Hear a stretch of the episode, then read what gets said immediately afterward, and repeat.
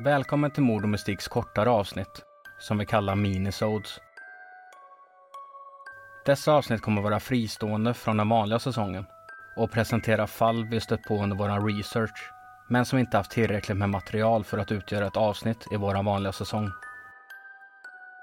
Om du gillar podden, rate oss gärna med en femma i din podcastspelare. Eller ännu hellre, lämna en recension och tipsa någon om podden. Om du vill rekommendera fall eller komma i kontakt med oss finns vi på Instagram där vi heter Mord och Mystik.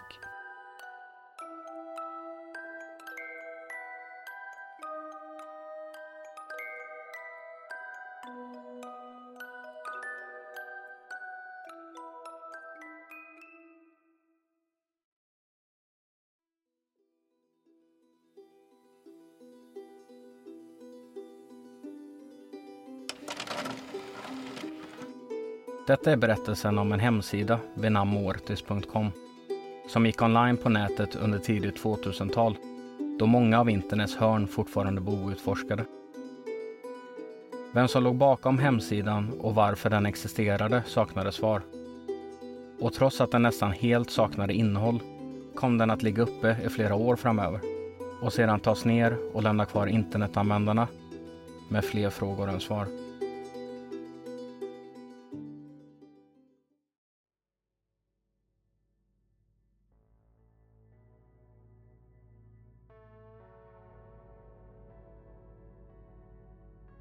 Under det tidiga 2000-talet var internet som vi känt till det i en övergångsperiod som var resultatet av snabb teknisk utveckling.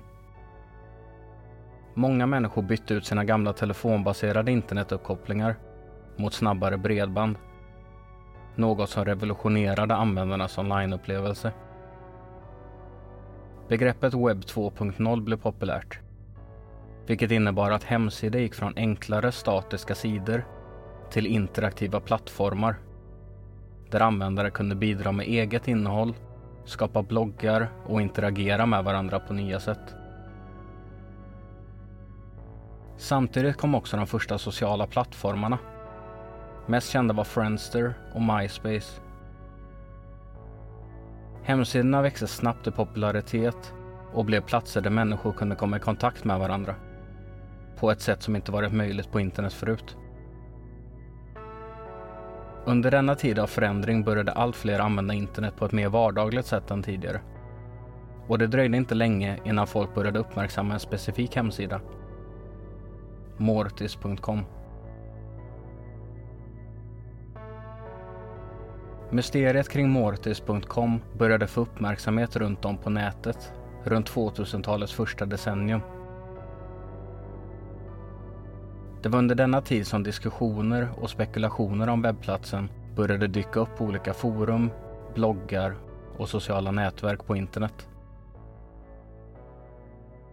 När användare gick in på mortis.com möttes de av en enkel inloggningsruta. Ingen inledning, ingen beskrivning eller något annat sidinnehåll, utan bara en uppmaning att ange användarnamn och lösenord. För besökare kan det ha verkat som vilken webbplats som helst som krävde inloggning. Men det som gjorde Mortis.com särskilt intressant var att ingen någonsin verkade ha någon aning om vad som fanns bakom inloggningsrutan.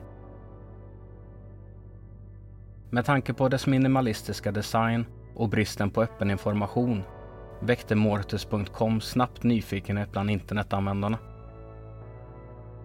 Snart började en mängd teorier cirkulera Vissa trodde att det var någon form av ARG, eller Alternate Reality Game, där användarna skulle försöka klura ut hur man loggade in och väl där inne upptäcka en dold historia, eller kanske till och med bli belönade.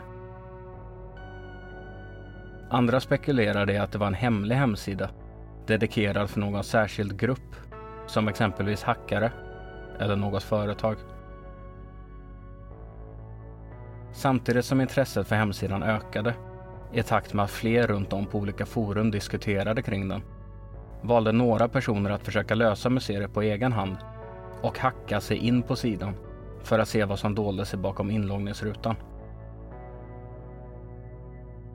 Trots deras ansträngningar verkade inget lösenord eller någon teknik för att få åtkomst fungera. Inloggningsskärmen förblev lika oföränderlig och opåverkad som tidigare. Samtidigt pågick en annan efterforskning parallellt. Att identifiera vem som ägde Mortis.com. En sökning på domännamnsregister visade att webbplatsen hade blivit registrerad. Men de exakta detaljerna om vem som ägaren var, var dolda. Vilket bara fördjupade mysteriet ännu mer.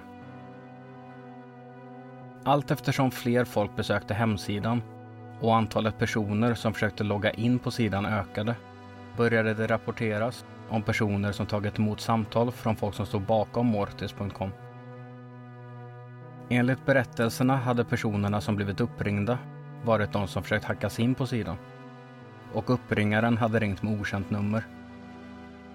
När man svarade möttes man av kryptiska maskinlika röstmeddelanden. Rösten ska ha varit så pass otydlig att det ska ha varit svårt att tyda vad som sades. Dessa meddelanden från de okända numren klargjorde varken vem som stod bakom hemsidan eller varför den existerade. Berättelserna om telefonsamtalen förblev obekräftade, men hjälpte till att spä på ryktena och intresset ännu mer. Allt eftersom åren gick fortsatte folk att besöka sidan regelbundet för att se om det skett några förändringar eller om någon lyckats ta sig förbi inloggningsrutan. Att Mortis.com fortsatte vara uppe så länge var också en detalj som många tyckte var anmärkningsvärt. Under internets yngre dagar var det vanligt att hemsidor dök upp för att en kort tid senare försvinna igen. Men Mortis.com fanns alltid kvar. Vilket gjorde att folk var säkra på att det som fanns bakom inloggningsrutan var något viktigt och att hemsidan på något sätt fyllde någon funktion. Men till slut togs hemsidan plötsligt bort. Utan någon upplösning som tydde på varken något syfte eller ursprung. Något som bara ledde till fler frågor än svar. Och än idag finns Mortis.com kvar i minnet av internets historia. Och folk frågar sig fortfarande vad som egentligen dolde sig bakom den där inloggningsrutan.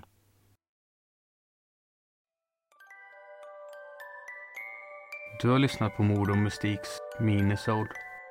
Hoppas du gillat avsnittet. Ta hand om dig så hörs vi snart igen. Godnatt.